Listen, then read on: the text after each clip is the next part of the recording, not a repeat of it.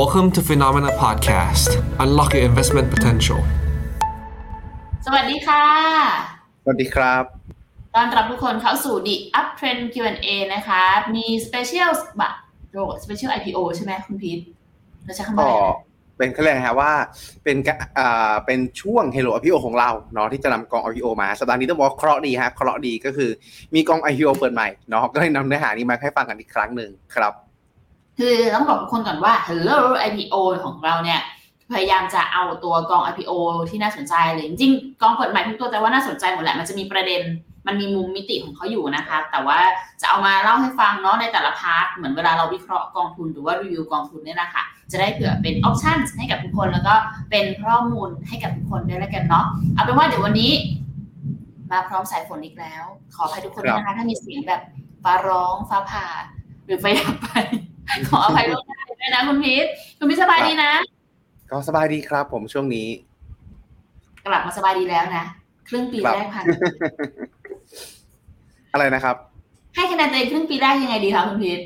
ครึ่งปีแรกเหรอฮะก็ต้องบอกว่าอยู่ในจุดที่ทรงๆฮะทรงๆเพราะว่าว่ากันตามตรงฮะช่วงนี้งานงานหลากหลายฮะใช้คำว่าหลากหลายเนาะไม่ได้เยอะ คือเดี๋ยวทำนั่นทำนี่ทำนู่นไปเรื่อยฮะก็เลยแบบ พักผ่อนน้อยลงอะไรประมาณนั้นครับ แต่ก็ยังถือว่าทรงๆผ่านมาได้ครับผมคุณผู้ชมรายการนี้น่ารักมากนะคุณพีทเขาเป็นห่วงสุขภาพคุณพีทกันเยอะมากนะมากครับยังไงดูแลสุขภาพกันด้วยนะคะ ช่วงนี้อากาศเปลี่ยนแปลงแล้วนะใช่ฮะเรียกได้ว่าเปลี่ยนแปลงกันทุกวันนะฮะกลางวันร้อนตอนนี้ฝนเริ่มตกเหมือนพายุจะเข้าอีกแล้วเนาะแต่ยังเคราะห์ยังดีฮะที่ผมว่าตกประมาณทุ่มหนึ่งเนาะผมเชื่อว่าหลายๆท่านน่าจะถึงบ้านแล้ว ถ้าตกช่วงแบบห้าโมงนิดๆอะไรอย่างเงี้ยฮะ ผมว่าหลาย ๆ ท่านที่อยู่ใจกลางเมืองนี่น่าจะร้องไห้น้ำตาเป็นสายเลือดครับโอ้แต่เข้าใจเลยนะ เพราะว่าแบบเวลาถ้าเกิดตกมาห้าโมงเย็นเนี่ย มันเป็นอารมณ์เหมือนแบบ จะกลับบ้านก็ไม่ได้ ใช่ฮจะอยู่ออฟฟิศต่อก็ไม่รู้จะทำอะไรครับจะหลับเลยก็ไม่ได้ เอาเป็นว่าให้กำลังใจทุกคนแล้วกันนะคะสำหรับใครที่แบบอาจจะอยู่ในช่วงของการเดินทางอยู่เนาะแต่ว่าวันนี้เนี่ย คุณพิษมาพร้อมแล้วนะคะ กับ Hello IPO ครั้งนี้มาพร้อมกับกองชื่อว่า Principal GQE กองทุนครับหุ้นที่มีแบบ High Conviction นี่ ครับพร้อมไหมคะ คุณพีทสำหรับพาร์ทแรกลองแล้วครับผมอุ้ยชอบชอบวัอันนนี้นี้ก็ขอบคุณขอบคุณนี่ก่อนคุณพีทตัวรูปวันนี้เรามาเรียบนิดนึงเนาะแต่ว่าเราหลักเองก็ยังคงแบบอ่าคอนเซปต์หัวใหญ่ไว้เหมือนเดิมนะครับ แล้วก็มีรูปมีลูกเล่นเหมือนเดิมนะครับ ต้องขอบคุณทีมงานทีมงานมากเลยฮะ ถูกต้องค่ะเพราะดูจากรูปอะคุณพีทเราทั้งสองคนเหมือนแบบ เราพยายามยัดหัวเราเข้าไปใส่ใช่ในในในหุ่นเขาเลยอะสงสาร เอาเป็นว่าเนี่ยแหละค่ะตัวจริงจะหุ่นประมาณนี้แล้วกันนะคะ คุณพีทพร้อมไหมพร้อมแล้วครับ โอเค เริ่มเลยค่ะสำหรับพาร์ทแรกของตัวกองทุนนี้มาทำความรู้จักกันหน่อยดีกว่าว่าเขาลงทุนในอะไรคะครับผมก็กองทุนนี้ครับลงทุนในส่วนของตัว Fund Smith Equity Fund ครับเรียกได้ว่าเป็นกองหนึ่งที่อ่า เขาลงทุนในหุ้นทั่วโลกนะครับสำคัญก็คือนะตรงนี้ครับต้องบอกว่า ผมว่ามันมีจุดสนใจละกันจุดน่าสนใจละกันที่เลยนำมาพูดในวันนี้ครับผมชอบตัวบรรทัดนี้เลยฮะก็คือเรื่องของการที่จะไม่ adopt ครับเรื่องของตัว short term trading strategy เข้ามาใช้เลยเรียกได้ว่า ถ้าเขามองเห็นโอกาสอะไรในช่วงสั้นๆครับระยะสั้น ๆ เองเนี่ยเขาจะไม่ได้นำมาพิจารณาด้วยเช่นสมมติฮะเขามองไปในช่วง 6 เดือนข้างหน้า แล้วคิดว่า หุ้นตัวนี้อาจจะให้ผลตอบแทนได้สมมติฮะ200%เลยขึ้น 2 เท่าเลย แต่ถ้ามันไม่ตรงกับเป้าหมายระยะยาว หรืออาจจะเป็นการเพิ่มความเสี่ยงให้กับพอร์ตโดยที่ไม่จำเป็น เขาก็จะไม่นำมาใช้รวมไปถึงในกรณีฮะที่แม้กระทั่งว่าถ้ามองไปข้างหน้าแล้วแล้ว ตัวหุ้นตัวนี้อาจจะมี downside ระยะสั้น เช่น สมมติฮะมองมองเช่นหุ้นอย่างเ e ปซี่สมมตินะครับเ e ปซี่ในอนาคตจะเติบโตได้ 4-5 เท่าในช่วงประมาณสักสิบปีข้างหน้า แต่ระยะสั้นอาจจะมียกตัวอย่างสมมติแล้วกันมีกรณีฟ้องร้องอะไรเกิดขึ้น แล้วทำให้กำไรระยะสั้นอาจจะดรอปลงนะตรงเนี้ยครับเขาก็ไม่ได้มีการใช้ในส่วนของตัวกลยุทธ์การเทรดระยะสั้นเข้ามา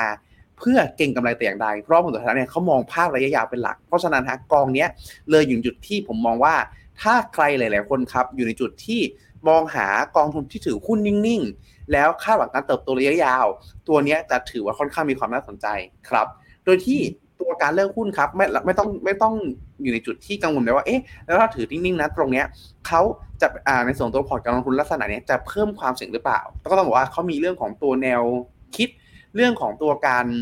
สร้างผลตอบแทนเรื่องของตัวการเลือกหุ้นเนี่ยอย่างดีเยี่ยมครับ หลัก ๆ เลยครับก็คือเน้นในเรื่องของตัวการที่ หุ้นนะฮะที่มีคุณภาพสูงเนาะแล้วก็มีเรื่องของการที่สามารถสร้างผลตอบแทนหรือสามารถเติบโต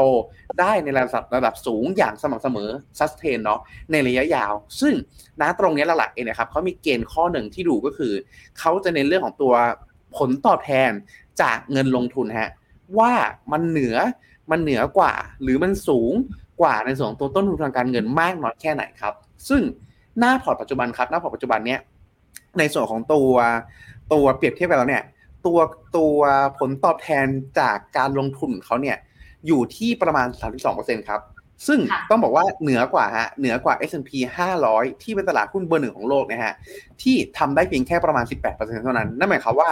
ต่อ 1 บาทครับสมมติว่าบริษัททุกๆ บริษัทในเนี้ยเขากู้ยืมมา แล้วเขานำมาใช้จ่ายในบริษัทเองเนี่ยเขาสามารถทำกำไรได้ถึงประมาณ 32% ในขณะที่ตัวบริษัททั่วไปใน S&P 500 เนี่ย ค่าเฉลี่ยเลยเนี่ยทำได้แค่ 18%เท่านั้น เพราะฉะนั้นเนี่ยครับ ก็เท่ากับว่ามีโอกาสฮะ มีโอกาสที่บริษัทเหล่านี้จะสร้างผลตอบแทน หรือมีโอกาสที่จะผันผวนที่ต่ำกว่าในส่วนตัวภาพรวมของตลาดครับผม คุณพี่คะ ขอแทรกนิดนึง ถ้าฟังจากแค่ตรงนี้ แต่กำลังนึกถึงกองที่ใช้แนวความคิดเหมือน VI อ่า ใช่ครับ ถือว่ามีความเป็น VI ในระดับหนึ่งเลยครับผมเพราะว่าหลักเองเนี่ยในลักษณะของตัว VI เนาะจะในเรื่องของตัวแบบอ่านอกจากเรื่อง margin safety แล้วก็ในในเรื่องของตัวความคุ้มค่าของเงินเหล่านี้ด้วยรวมไปถึงเรื่องของตัว cash flow ด้วยฮะซึ่งกองนี้ฮะกองนี้ก็เหมือนเหมือนกันครับ ก็จะใช้ในส่วนของตัวเรื่องของตัว free cash flow เข้ามาช่วยด้วย เขาก็จะเน้นหาว่าหลักเองเนี่ย ตัว free cash flow จะต้องสูงไม่พอครับ ไม่พอจะต้องมีความสามารถในการสร้าง ผลตอบแทนจากฟรีแคทโฟตรงนั้นเนี่ยสูงกว่าในส่วนของตัวอัตราดอกเบี้ย ในระยะยาวได้ด้วย นั่นหมายความว่า ซึ่งหมายถึงอะไรหมายถึงว่าณตรงนี้บริษัทเหล่านั้นเองเนี่ยสามารถใช้เงินทุนที่มีอยู่ในมือได้คุ้มค่ากว่าการเอาไปฝากทิ้งไว้เฉย อ่าเรียกได้ว่ามีผลตอบแทนส่วนเพิ่มจากการฝากเอาไว้ครับนอกจากนั้นแล้วเนี่ยก็ยังเน้นด้วยครับว่า valuation ต้องน่าสนใจ ถ้าในกรณีที่สมมติว่า แม้จะมีตัว return จากเงินทุนที่สูงแค่ไหนก็ตามรีแคทโฟยิวสูงแค่ไหนก็ตาม แต่ถ้าแพงเกินไปก็ไม่สนใจครับ ก็ไม่ได้ไม่ได้ไม่ได้ไม่ใช่สนใจสิต้องบอกว่าอาจจะอาจจะติดตามเอาไว้ แต่แต่ขณะเดียวกันก็ไม่ได้ลงทุนฮะ เพราะว่าแน่นอนว่าถ้าเกิดแพงเกินไป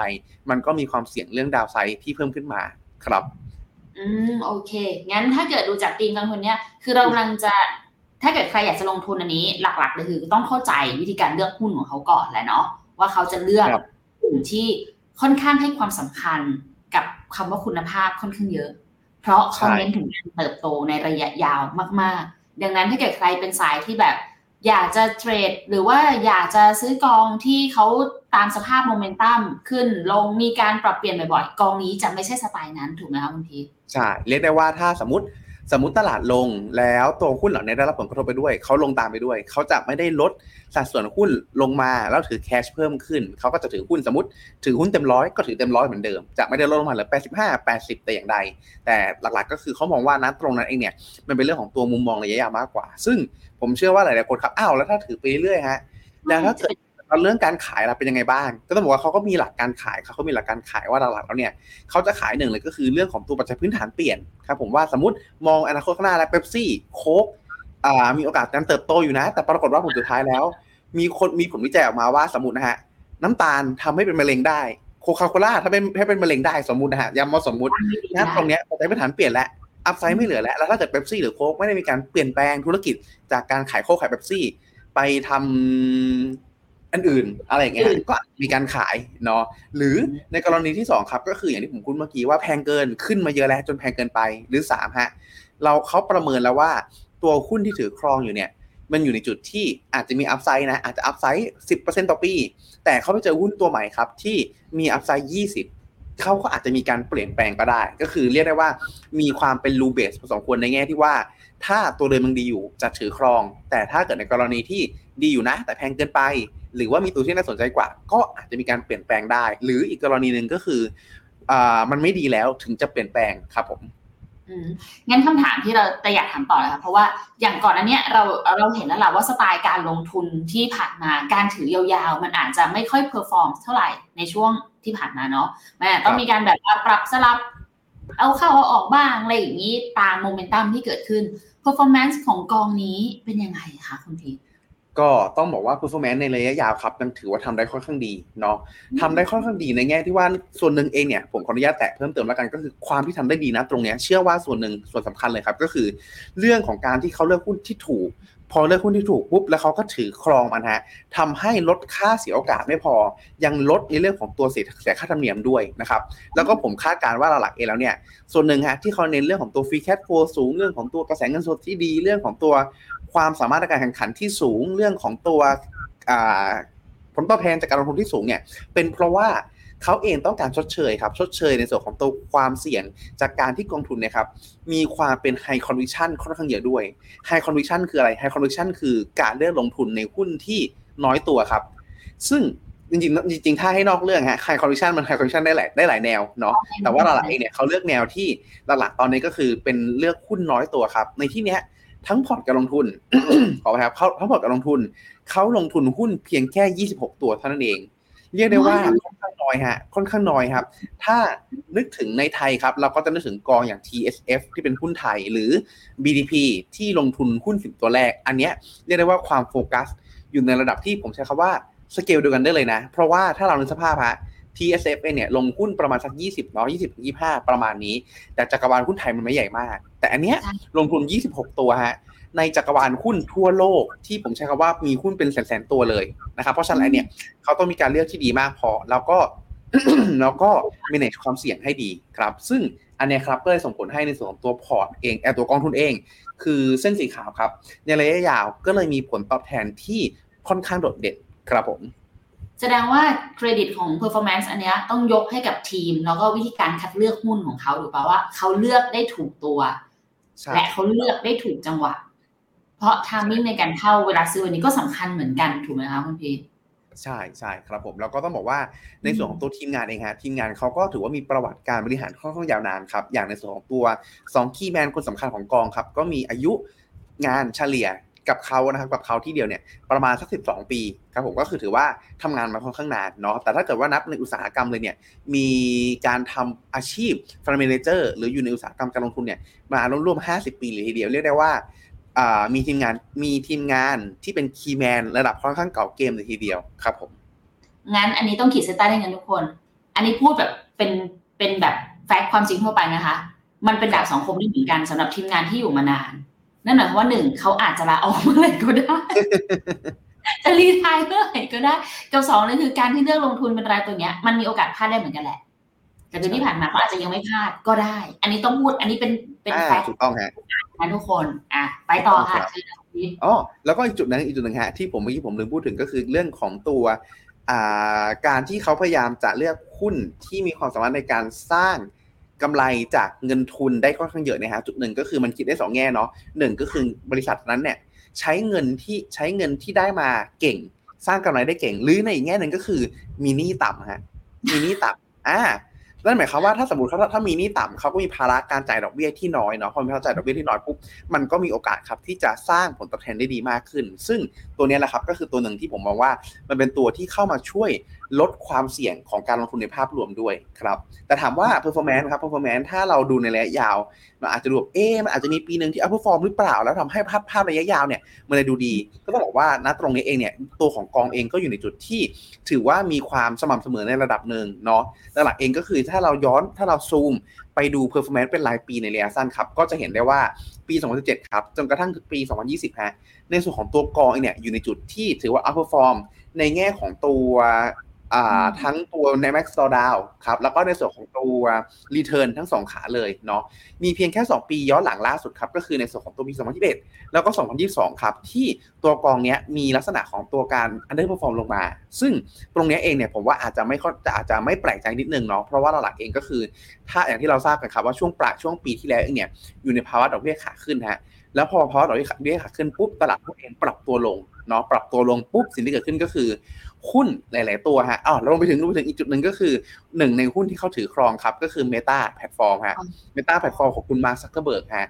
ปีก่อนหน้านี้ไปเล่น Metaverse ค่อนข้างเยอะฮะ และ Metaverse เองเนี่ยอยู่ในจุดที่ทำลายอะทำลายบริษัทเขาค่อนข้างเยอะเนาะแต่พอ อ่าใช่ฮะแต่พอคุณมาร์คซักเคเบิร์กเริ่มออกจากภวังเมตาเวิร์สฮะก็ทำให้ในส่วนของตัวหุ้น Meta เองเนี่ยครับกลับมา outperform ได้เนาะแล้วก็อีกส่วนหนึ่งก็คืออย่างที่เราทราบกันครับว่าในช่วงปลายปีที่แล้วก็คือประมาณสักเดือนตุลาจนกระทั่งถึงสักเดือนพฤษภาที่ผ่านมาครับหุ้นหลักที่ปรับตัวขึ้นครับ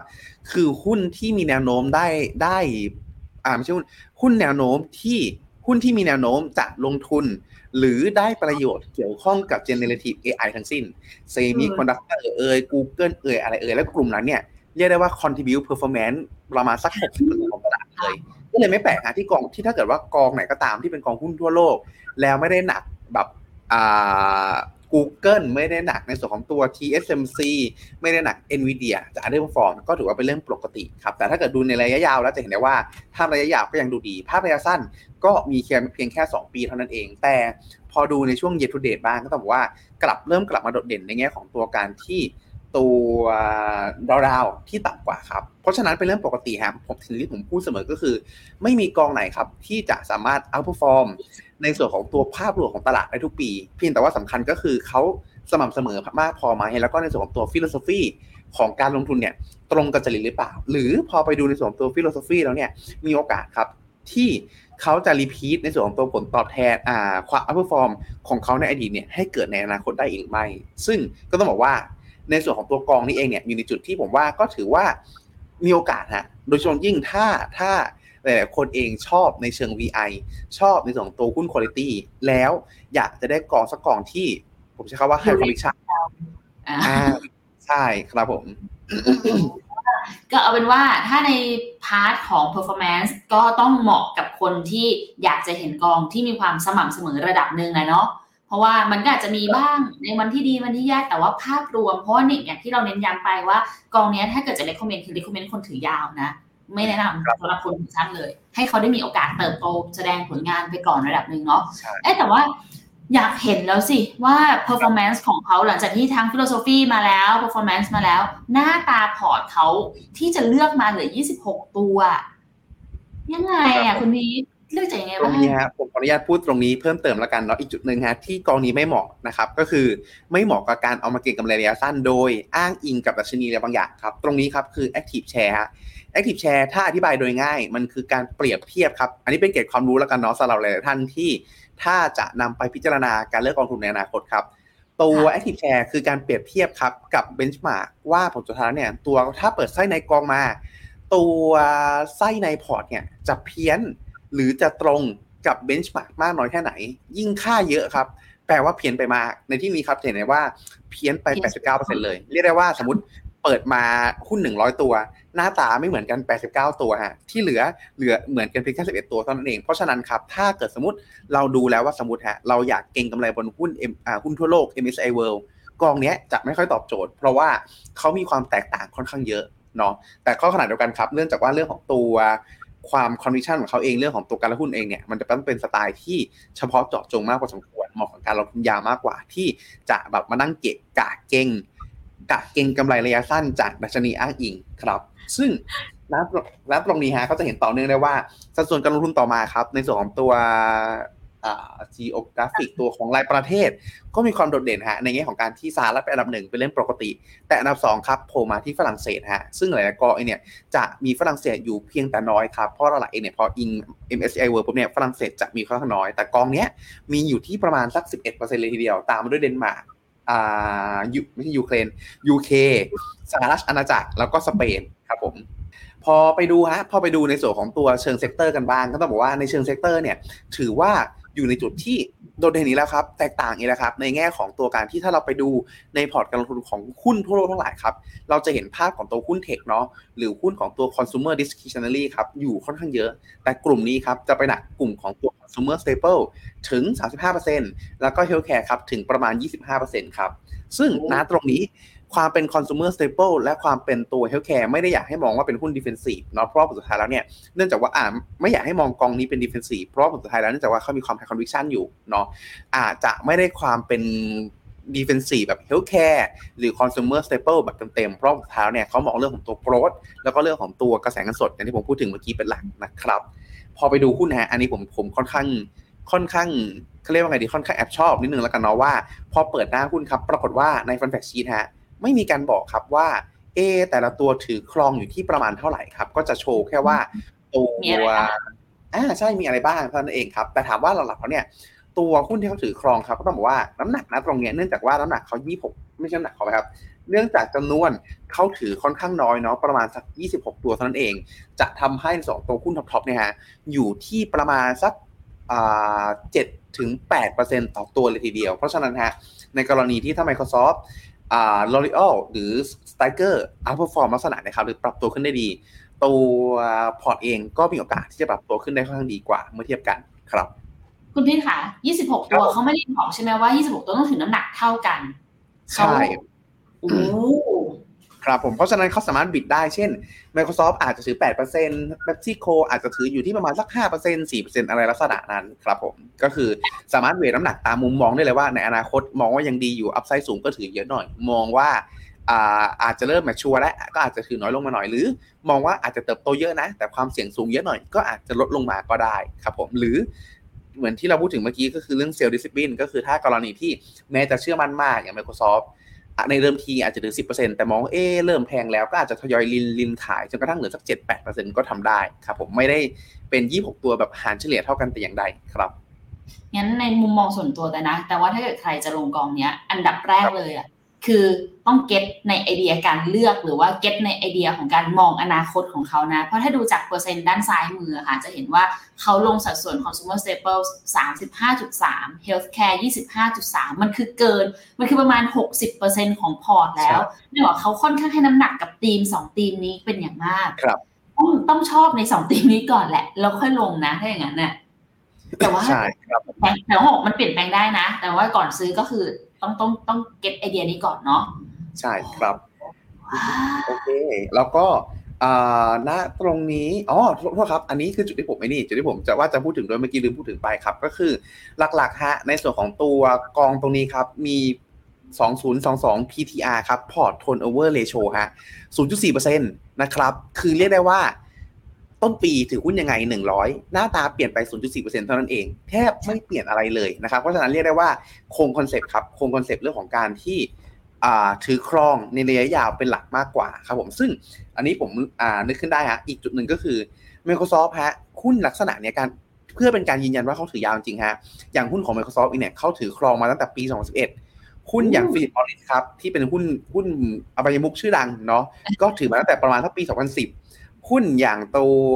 สไตเกอร์นะครับที่ทำเกี่ยวกับเรื่องของตัวอุปกรณ์ทางการแพทย์เอง ก็ถือครองมาตั้งแต่ปี2010เรียกได้ว่าถือรวมโดยเฉลี่ยแล้วเนี่ย10 ปี up ทั้งนั้นเลยนะครับเพราะฉะนั้นเองเนี่ยก็เรียกได้ว่ามีความ high conviction ในแง่ของตัวการกระจุกตัว ไม่พอยัง high conviction ในเรื่องของตัวการถือครองหุ้นที่คิดว่าพิจารณาดีแล้วเนี่ยอย่างต่อเนื่องครับ พอพูดพูดมาสไตล์คล้ายๆกองกับพวกแบบ Baillie Gifford เหมือนกันเนาะแต่ว่าเขาเรียกคนละแบบนะทุกคนอืมใช่เรียกได้ว่ามาคนละแบบแต่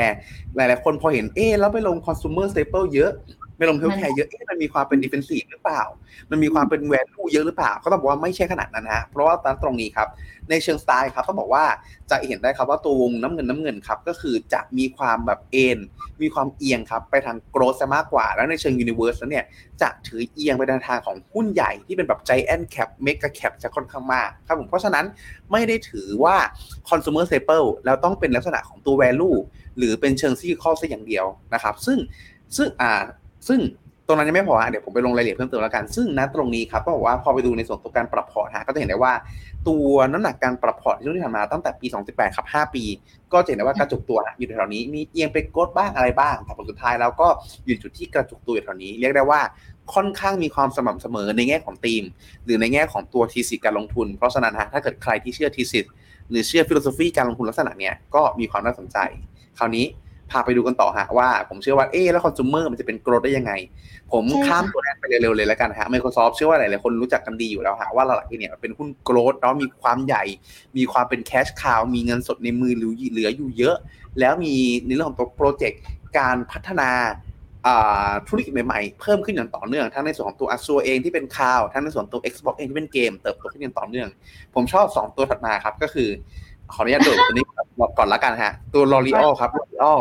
ผมเชื่อว่าเป็นแบรนด์หลาย ๆ แบรนด์อะเป็นแบรนด์ที่หลาย ๆ คนรู้จักดีครับหน้าตรงเนี้ยเขามีเรื่องของตัวความเป็น consumer เนาะ staple ที่ผลสุดท้ายแล้วเนี่ยมันมีความที่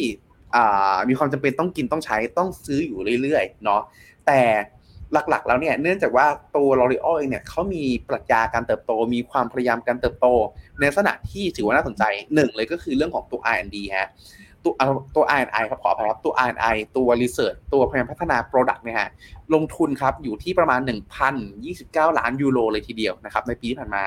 แล้วก็มี Research Center ครับครอบอ่า21 ประเทศอ่า21 ศูนย์ครับในทั่วโลกนะครับณตรงนี้ไม่พอฮะจุดนี้น่าสนใจก็คือเขามีแบรนด์ครับด้านล่างนะตรงนี้ที่หลากหลาย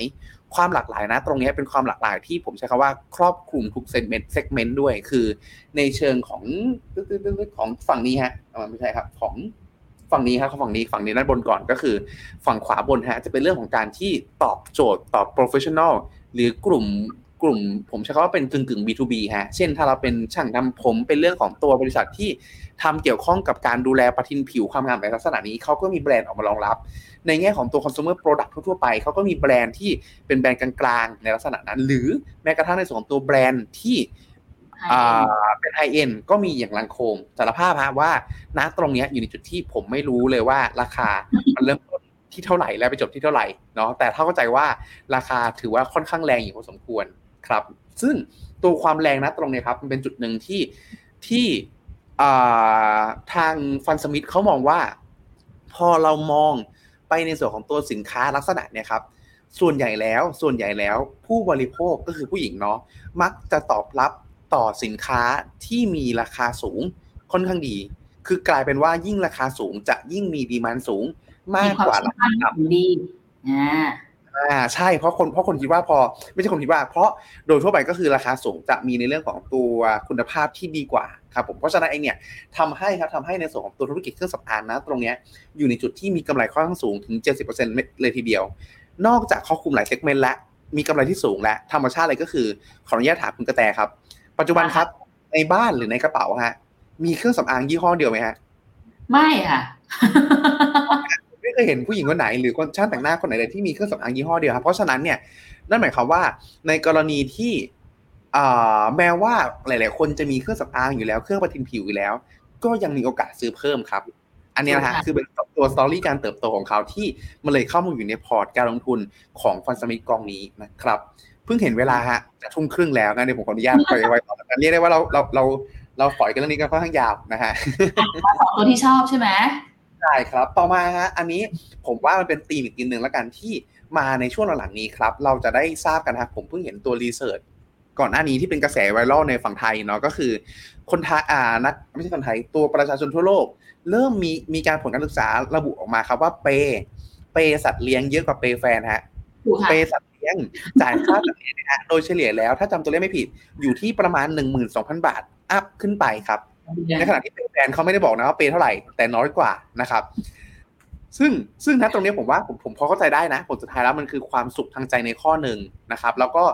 ถ้าว่าก็ตามตรงฮะ อย่างน้อยเองเนี่ยหมาแมวก็คงไม่ทิ้งเราไป เราก็เลยอาจจะมีความมีความเต็มใจในการเปย์มากกว่าดราม่าหรือพี่ดราม่าไม่เราเล่น แล้วก็ซึ่งซึ่งนะตรงนี้ครับมันก็เลยเป็นที่มาให้ในส่วนของตัวมันมีความเต็มใจที่จะจ่ายมากขึ้นพอเต็มใจที่จะจ่ายมากขึ้นปุ๊บธุรกิจเกี่ยวกับสัตว์เลี้ยงเองเนี่ยก็มีความ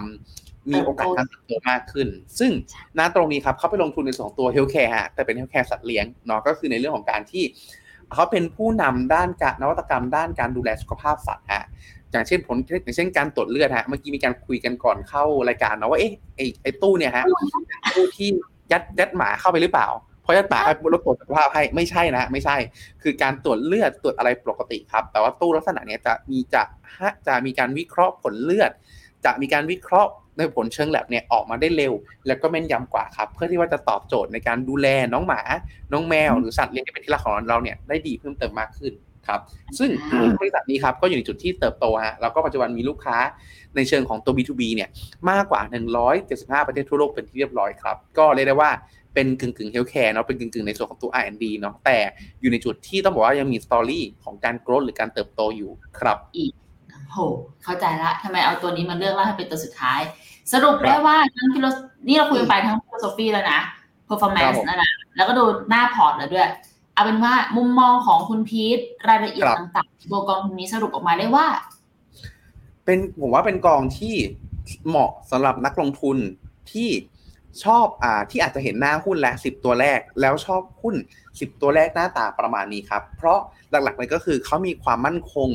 มีความถือหุ้นเหล่านี้ทนในระยะยาวในระดับหนึ่ง เพราะฉะนั้นต้องต้องบายไอเดียในส่วนของตัวหุ้นสิบตัวแรกลักษณะนี้ก่อนนะครับ ซึ่งธรรมชาติก็คือหุ้นสิบตัวแรกเนี้ยน่าจะมีน้ำหนักโดยรวมแล้วเนี่ยเฉลี่ยประมาณสักครึ่งหนึ่งของพอร์ตทีเดียวนะครับแล้วค่อยกระจาย 16 ตัวที่เหลือ 2. เหมาะกับนักลงทุนที่ต้องบอกว่า ผมใช้คำว่าแน่นอนฮะ อาพอเป็นหุ้นก็จะต้องรับความเสี่ยงได้สูง แต่อันเนี้ยอาจจะสูงขึ้นมาอีกนิดนึงในแง่ของการที่ว่า มันมีความเสี่ยงเรื่องของการที่อาจจะพลาดโอกาสก็ได้ ถ้าในกรณีที่สมมติครับอาอย่างในช่วงที่ผ่านมากระแส generative AI มา หรือในอนาคตครับสมมติมีกระแสอะไรบางอย่างมาอีกรอบหนึ่งเช่น ผมนึกถึงอีกอีกข่าวหนึ่งที่คุยกับน้องๆวันนี้ก็คือเรื่องของตัวกระแส K-POP มาสมมตินะฮะกระแส K-POP ครองโลก หุ้นกลุ่มนี้ครับที่ไม่ได้มีน้ำหนักในส่วนของตัวเคป๊อปเลย ก็อาจจะอยู่ในจุดที่ตกรถได้เนาะเพราะว่าสุดท้ายเนี่ยเขากระจุกอยู่แค่ 26 ตัวเท่านั้นนะครับเพราะฉะนั้นก็คือต้องเชื่อใน philosophy เรื่องอ่าลักษณะนี้พอสมควรเลย และ พร้อมที่จะพลาดโอกาสในลักษณะนั้นได้ แต่ถ้าสมมติถ้าถ้าสมมติไม่ใช่ว่ามันมีข้อเสียอย่างเดียว ก็คือถ้าสมมติถ้าในส่วนของตัวกองเนี้ยเขาเลือกตัวธีมเรื่องของตัวคอน sumer เรื่องของตัวน้องหมาน้องแมวเรื่องของตัวการเลือกเลือกซื้อเครื่องสำอางเรื่องของตัว Microsoft แล้วเนี่ยได้อย่างถูกต้องแน่นอนครับ เราก็มีโอกาสที่จะเก็บเกี่ยวผลประโยชน์ได้ค่อนข้างสูงกว่า เพราะน้ำหนักหุ้นที่ลงมาเนี่ยมันโฟกัสมากกว่า มันมันกระจุกตัวมากกว่าครับแล้วก็สามเหมาะกับเรื่องของตัวการอ่าแล้วก็แล้วก็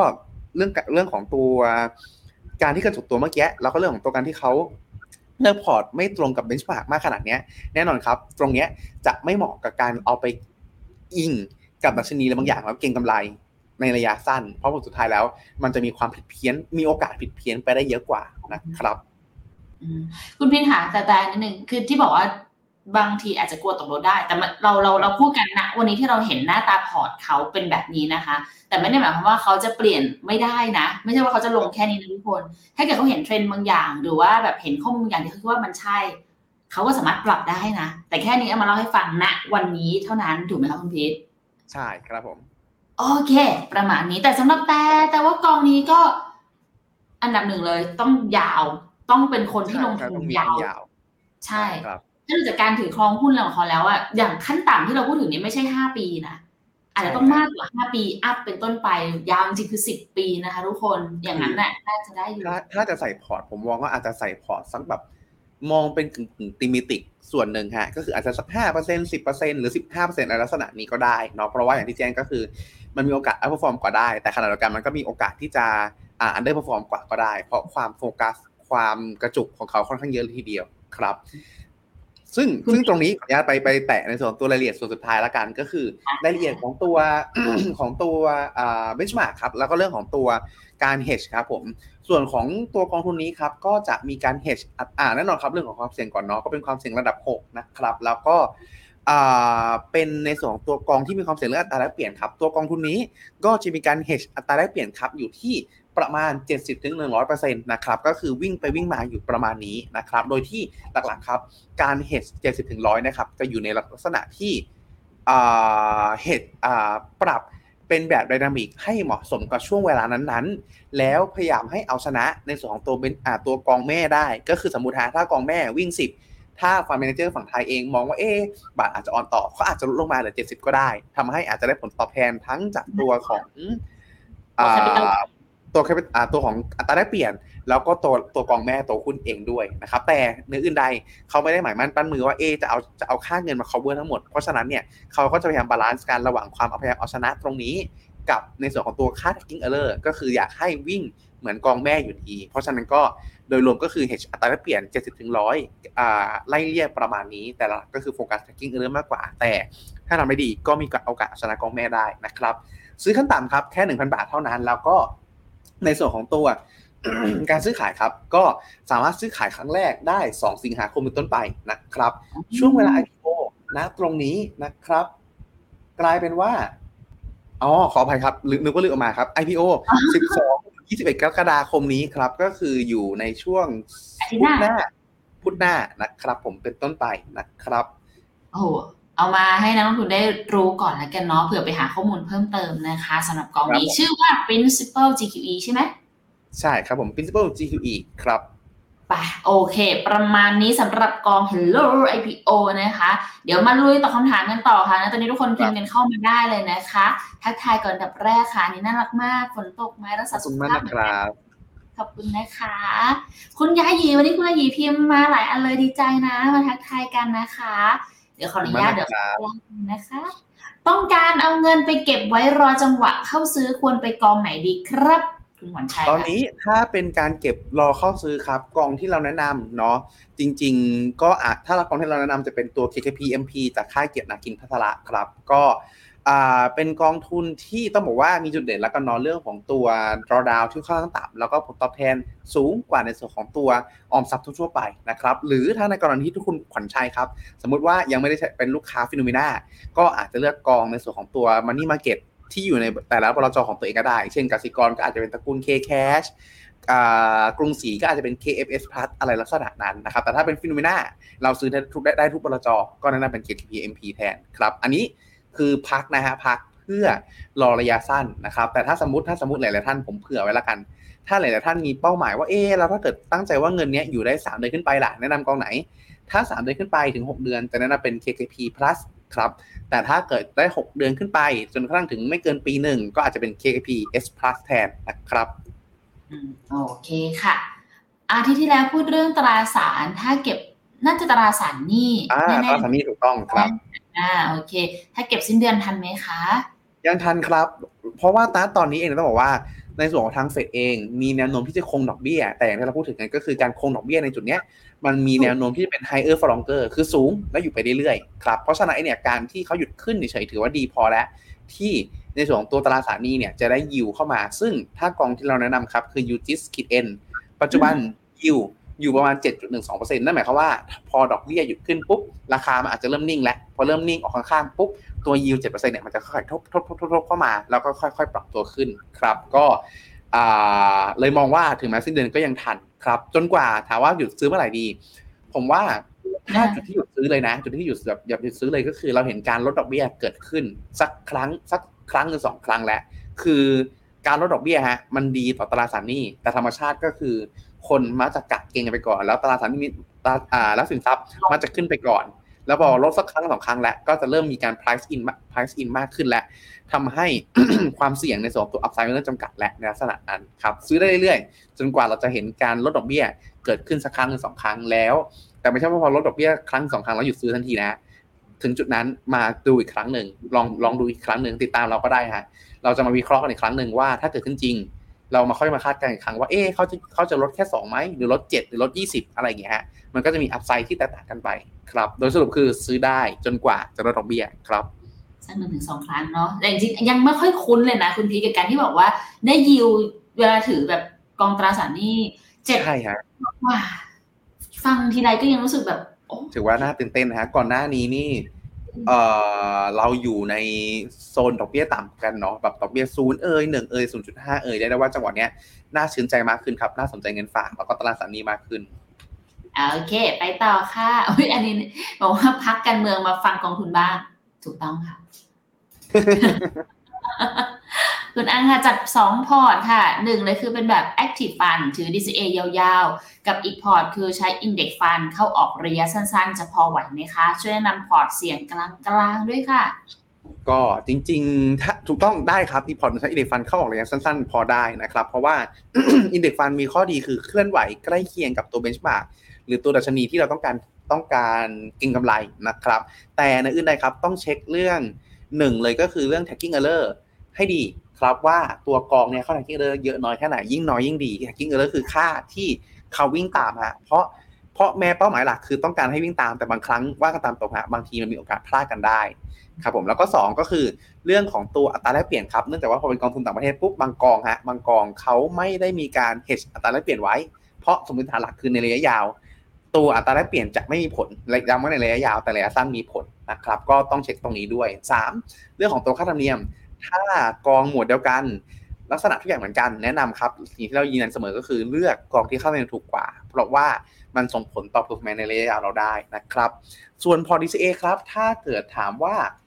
อ่าจะเลือกพอร์ตไหนดีนะครับ แน่นอนครับ ตรงนี้เรียกได้ว่าเหมือนขออนุญาตนะฮะระหว่างนี้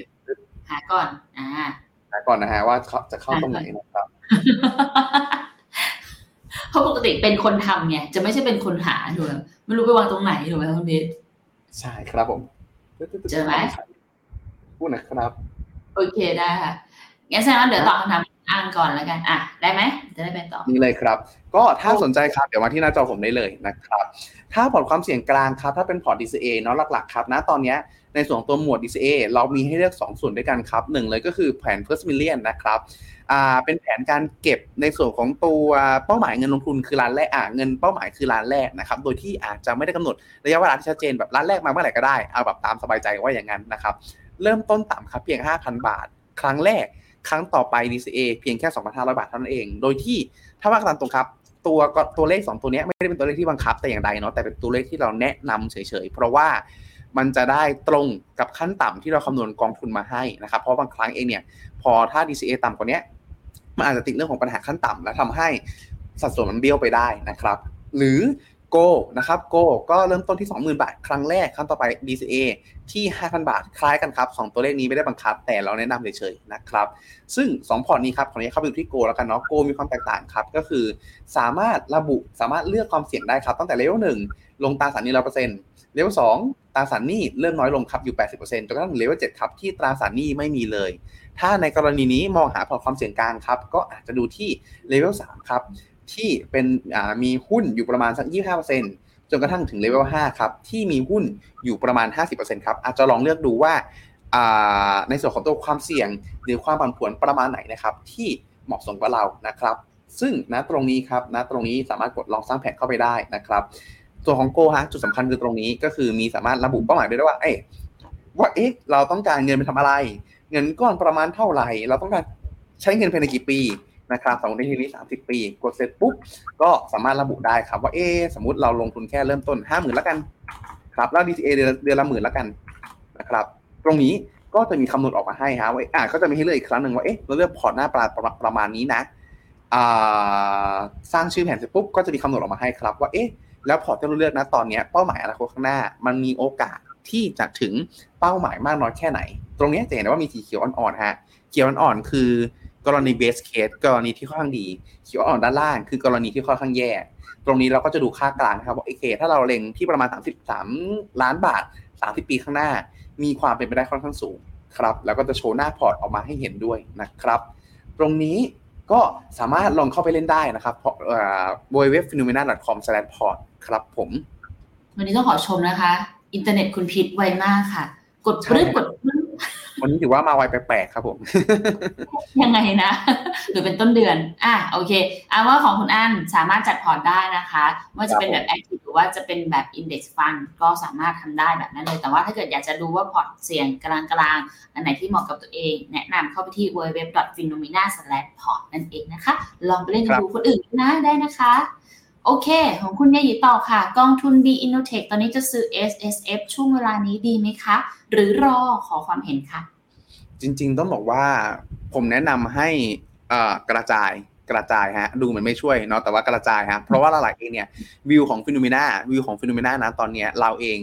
ผมใช้คำว่าเราเริ่มเราเริ่มมองหุ้นสหรัฐในแง่ดีมากขึ้น คือไม่ได้มองว่าจะวิ่งหนีเราไปไกลเนาะแต่มองว่ามีการปรับฐานแต่การปรับฐานเนี่ยจะมาไม่ได้ลึกอย่างที่เราคิดนะครับช่วงเวลาแรกเลยเราเราประเมินได้ว่า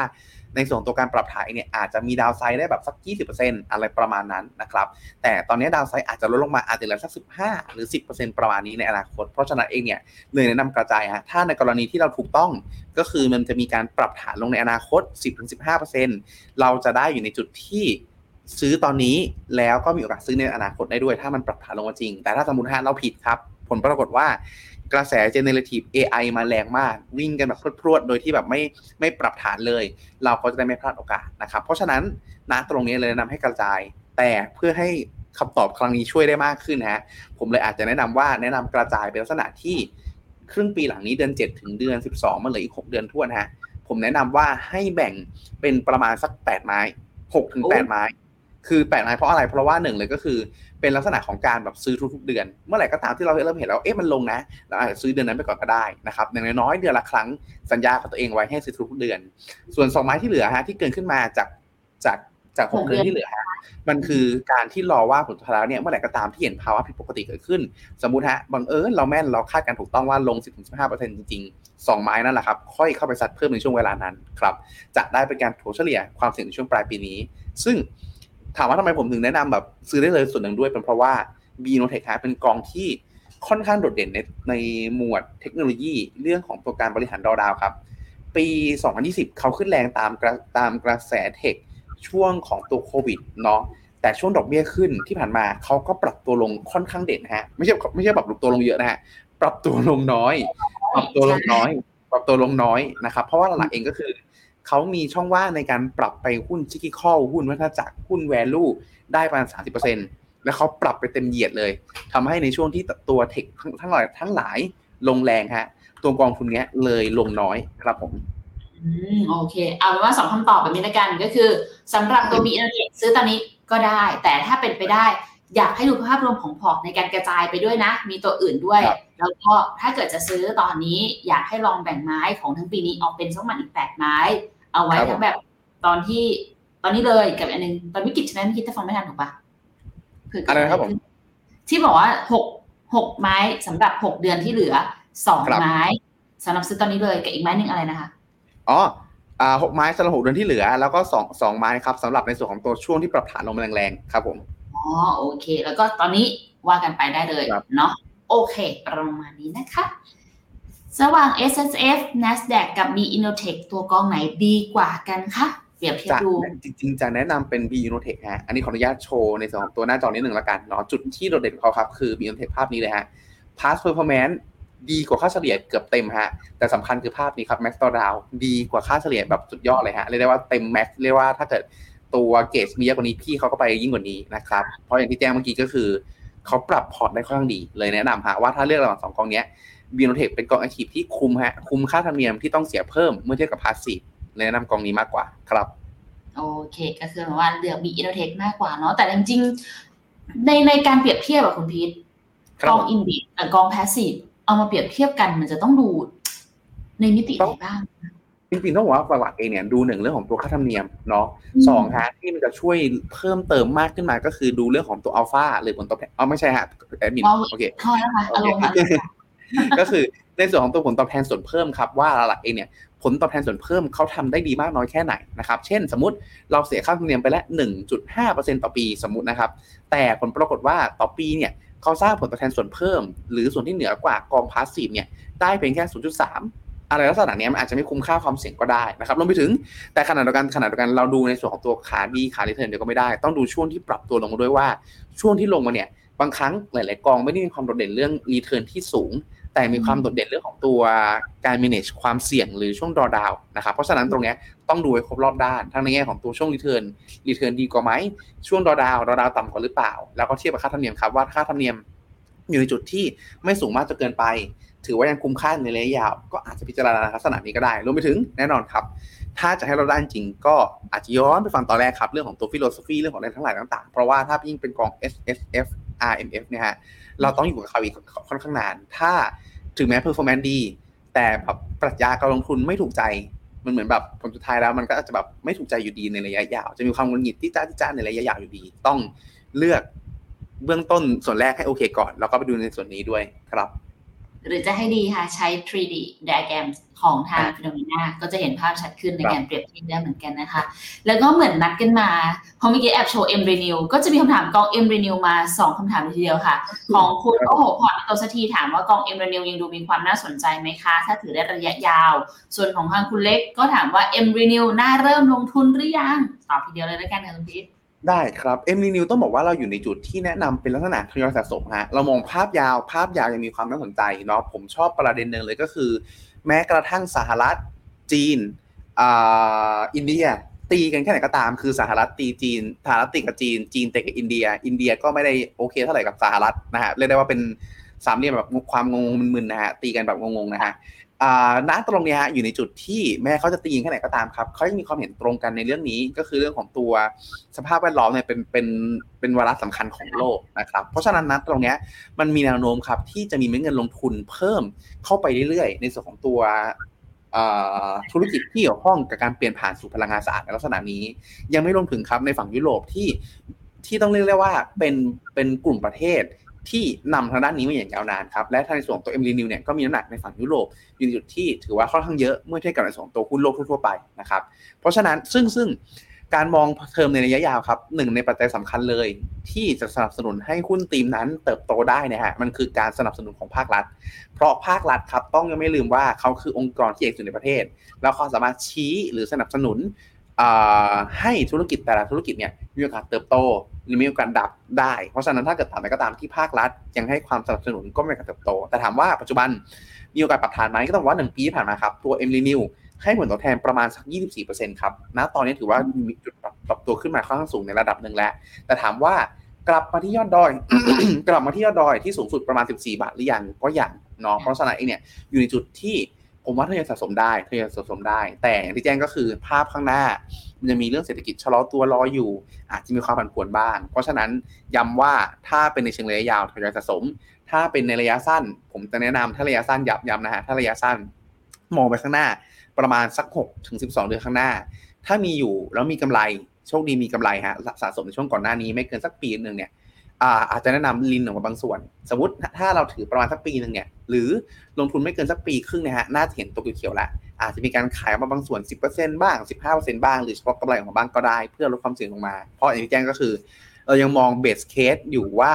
มีโอกาสที่ตลาดจะปรับฐานทั้งในส่วนของตัวฝั่งสหรัฐเอง หรือฝั่งยุโรปก็ตามที่ 10-15%ครับโดยสรุปโดยสรุปในระยะยาวน่าสนใจ พอรัฐยังสนับสนุนในระยะสั้นมีโอกาสปรับฐานได้ ถ้ามีกำไรถ้าถืออยู่แล้ว แนะนำปรับออกเล็กๆน้อยแล้วไปซื้อจุดที่ถูกกว่า ถ้ายังไม่มีเริ่มสะสมได้มาเล็กๆ เริ่มได้เลยครับ โอเค ชัดเจนค่ะ ไปต่อค่ะกับพอทางอินโดกันบ้างค่ะ อยากทราบมุมมองอินโดครับเพราะเคยได้ยินมาว่าประเทศมุสลิมไม่ได้สนับสนุนให้คนเล่นหุ้นเท่าไหร่ จริง ๆ ก็ถือว่า ถูกต้องในระดับหนึ่งฮะ แต่ว่าต้องไม่ลืมว่าผลสุดท้ายแล้วเนี่ย แม้ว่าในส่วนของตัวประเทศมุสลิมไม่สนับสนุนการเล่นหุ้นเท่าไหร่เนาะ แต่ในส่วนตัวฟันโฟแต่ในส่วนของตัวเชิงเศรษฐกิจแล้วเนี่ย มันยังมีความจำเป็นครับที่จะต้องอาศัยในส่วนตัวการระดมทุน แล้วก็ในส่วนของตัวฟันโฟจากต่างชาติในการลงทุนลักษณะนี้อยู่ เพราะฉะนั้นแม้ว่าแม้ว่าในเชิงศาสนาอาจจะไม่สนับสนุน แต่ในเชิงเศรษฐกิจยังต้องยังมีความจำเป็นที่ต้องใช้กลไกในด้านนี้ ก็ทำให้มีโอกาสฮะมีโอกาสที่อย่างน้อยเองเนี่ยมันอาจจะไม่ได้ถูกมานิพุเลตหรือถูกผลักดันโดยในส่วนของตัวรายย่อย หรือประชาชนที่นับถือศาสนานั้นในประเทศนั้นๆแต่หลักๆแล้วเนี่ยถ้าเศรษฐกิจเติบโต ผลสุดท้ายครับมันจะสะท้อนกลับมาที่มูลค่าหุ้น หรือมูลค่ามูลค่าบริษัทเหล่านั้นครับที่เติบโตตามเศรษฐกิจไป เลยหนุนให้ครับเลยหนุนให้ ถ้าเรามีสมมติฐานหลักก็คือมองไปข้างหน้าแล้วอินโดนีเซีย มีโอกาสเติบโตได้สูง ก็จะมีความน่าสนใจลงทุน ตัวปัจจัยเรื่องเรื่องการที่อิสลามไม่ได้สนับสนุนสักเท่าไหร่ในการเล่นหุ้นเนี่ยมองว่าเป็นปัจจัยรองมากกว่า ผมนึกถึงเหมือนเหมือนกับเป็นแค่ตลาดหุ้นญี่ปุ่นในอดีตฮะที่ผลสุดท้ายแล้วเนี่ยคนญี่ปุ่นขึ้นชื่อเรื่องการไม่ชอบความเสี่ยง คนหุ้นญี่ปุ่นขึ้นชื่อเรื่องของตัวการที่ไม่ลงทุนในหุ้น แต่ผลสุดท้ายพอเศรษฐกิจฟื้นกลับขึ้นมาจริงๆฮะเงินเฟ้อเงินเฟ้อมาจริงจริงๆครับ สิ่งที่เกิดขึ้นก็คือเราก็ได้เห็นตลาดหุ้นญี่ปุ่นทำนิวไฮได้นะครับ อันนี้แหละฮะคือจุดสำคัญครับผมอะไปต่อกันค่ะ กับกองทุนทองคำค่ะ SCB Go Edge ค่ะ ใช้ราคา Go Spot ปิดกี่โมงเหรอคะโอ้อันนี้ต้องต้องต้องต้องสารภาพฮะว่าลืม แต่เพราะว่าเพราะว่าหลักๆเองเนี่ย การลงตัว iShare SPDR Go ETF ฮะอยู่ในจุดที่ลงได้ 2 ตลาดด้วยกันหลัก ๆ ก็คือ 1 ตลาดในส่วนของตัวฝั่งนิวยอร์ก แล้วก็ 2 ก็คือตลาดในฝั่งสิงคโปร์ครับ ซึ่งในส่วนของตัว SCB Gold Hedge ครับเขาจะกระจายลงทุนทั้งในส่วนตัวฝั่งสิงคโปร์แล้วก็ฝั่งนิวยอร์กด้วยครับ เพราะฉะนั้นเองเนี่ยมีโอกาสที่เขาจะมักราคาได้สองทั้งสองฝั่งคุณเทิดกมลเทิดกมลนะครับคุณเทิดกมลเดี๋ยวผมขออนุญาตไปเช็คให้ละกันเนาะเพราะว่าจริงๆอันเนี้ยเป็นคำถามหนึ่งที่เคยทำข้อมูลไว้เหมือนกันเนาะแต่ขอสารภาพตามตรงเลยว่าว่าลืมฮะลืม แต่ถ้าสมมติถ้าสมมติอีกกองหนึ่งอีกกองหนึ่งแล้วกัน ตอบนอกเรื่องแล้วกันเนาะถ้าอย่างถ้ากองอย่าง TMB Go S ของค่าย TMB ฮะอันนั้นอะใช้การมาราคาของฝั่งสิงคโปร์ได้เลย เพราะเขาระบุชัดเจนแล้วว่าเขาลง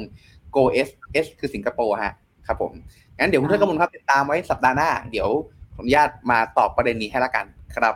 เมื่อก่อนปะไว้ก่อนอย่าอาทิตย์หน้านะคะ มารอตอบให้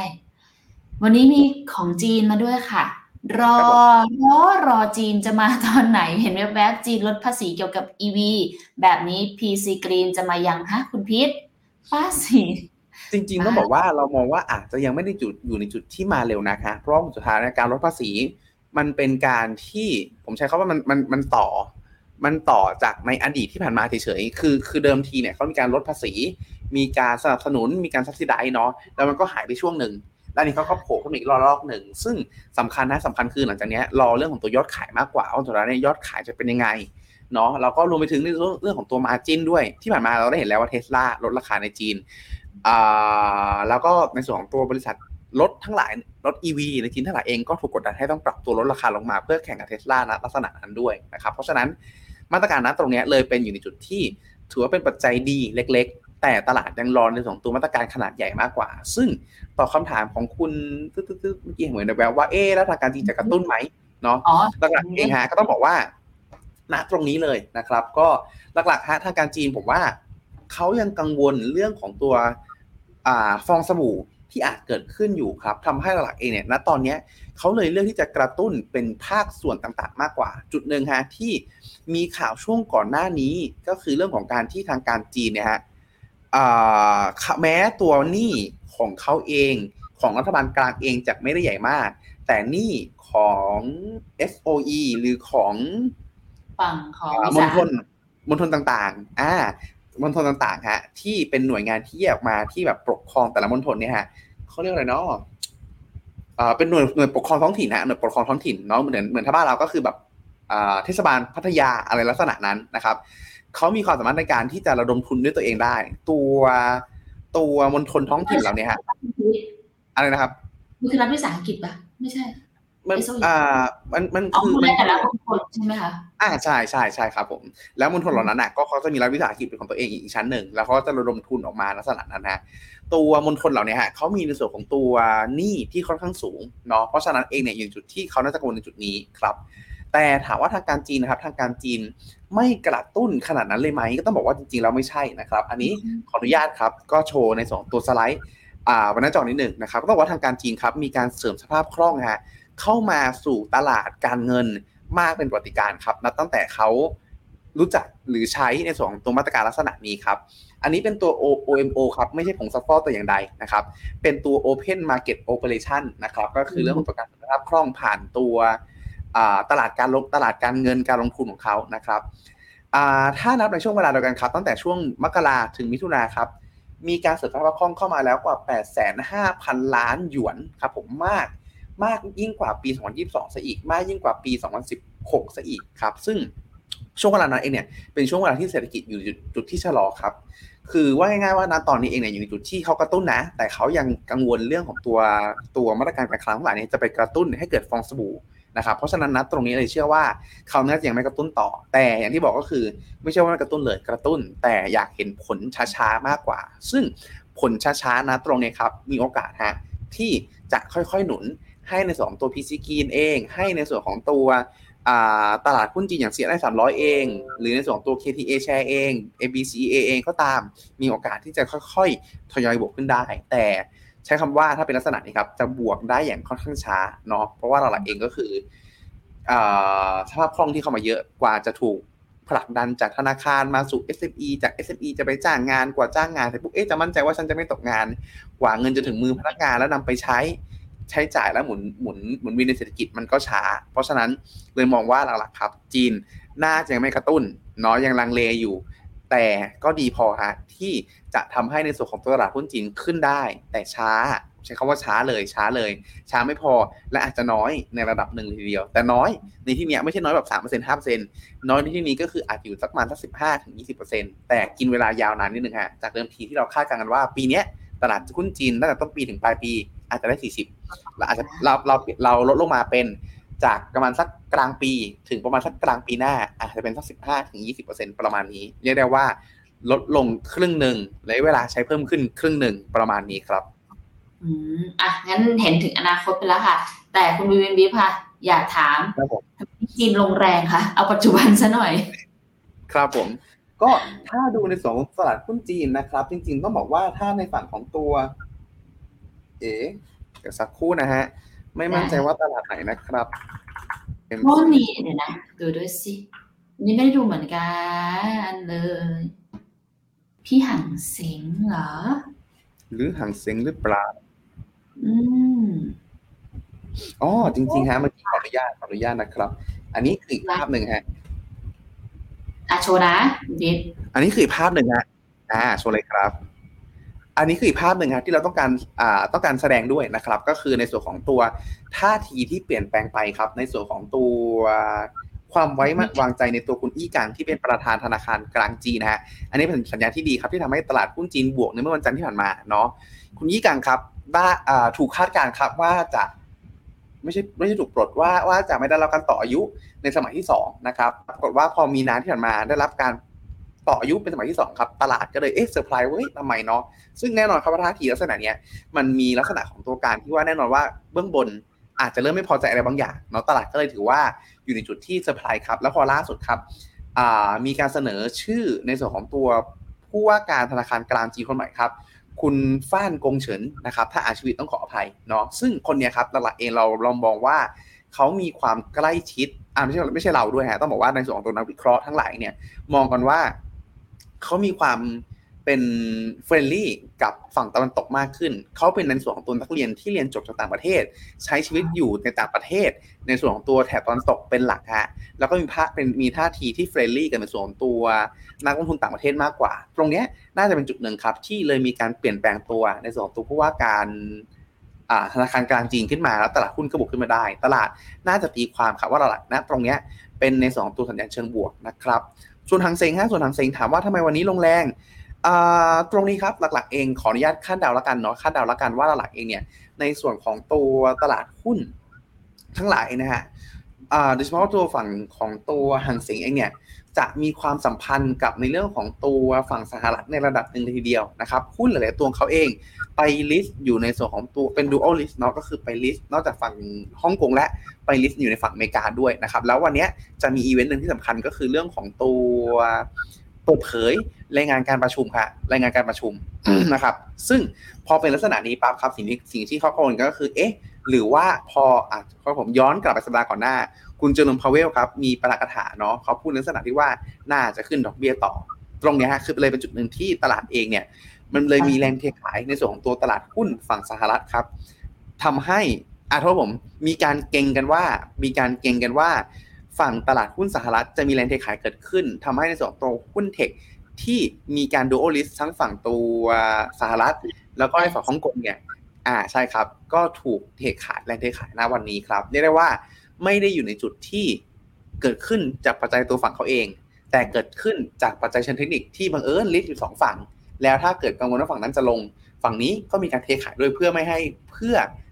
เขาเรียกว่าไงนะเพื่อไม่ให้เกิดส่วนต่างราคามากจนเกินไป และจะเกิดการอาบิทากันได้ในลักษณะนั้นครับโดยสรุปฮะโดยสรุปไม่ได้ลงด้วยปัจจัยตัวเอง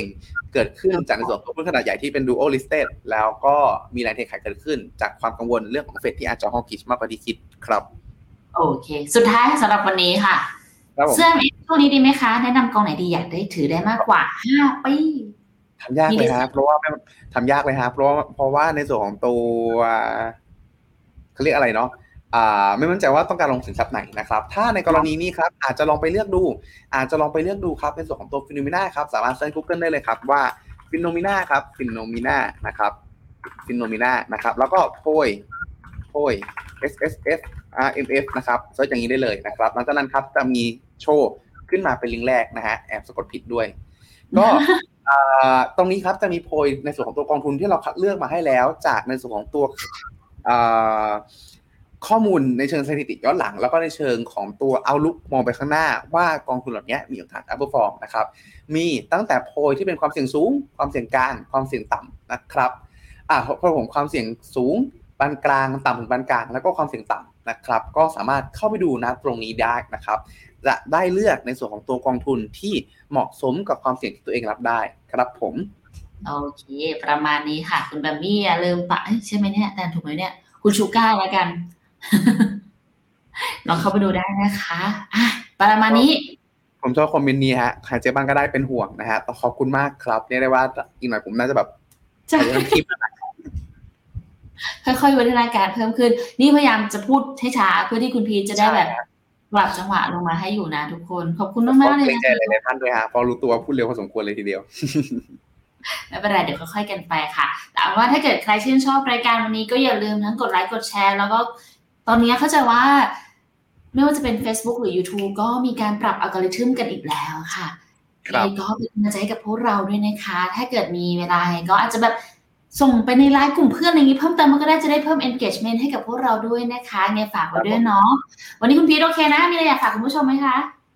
ก็สำคัญครับ การกำกับ การบริหารความเสี่ยงคือหัวใจสำคัญของการลงทุนนะครับ ผมย้ำอยู่เสมอนอตตรงนี้ เพื่อที่ว่าจะได้อยู่กับการลงทุนที่ยาวนานพอแล้ว ตลาดครับจะจ่ายผลตอบแทนคืนเราให้อย่างคุ้มค่าครับ ไม่อยากให้อ่าคาดหวังผลตอบแทนที่สูงในระยะสั้น และรับความเสี่ยงสูงเกินไปแล้วผลสุดท้ายอาจจะต้องถอดใจฮะออกตลาดเร็วเกินกว่าที่ควรจะเป็นครับ เคคุณไม่บอกให้โปรโมทร้านอาหาร ไปเจอกันได้ค่ะ ไปเจอกันได้นะครับ ปริพัฒน์ซอย 6 กับซอย8นะอ่าระหว่างซอย 6 กับซอย 8 ครับ The Chamber นะครับ ก็ The Chamber เป็นข้อขับเสิร์ชได้เลยนะครับผมโอเคค่ะ วันนี้ขอลาไปก่อนแล้วนะคะ ไว้เจอกันใหม่เนาะวันนี้ขอบคุณทุกคนเลยค่ะ สวัสดีค่ะ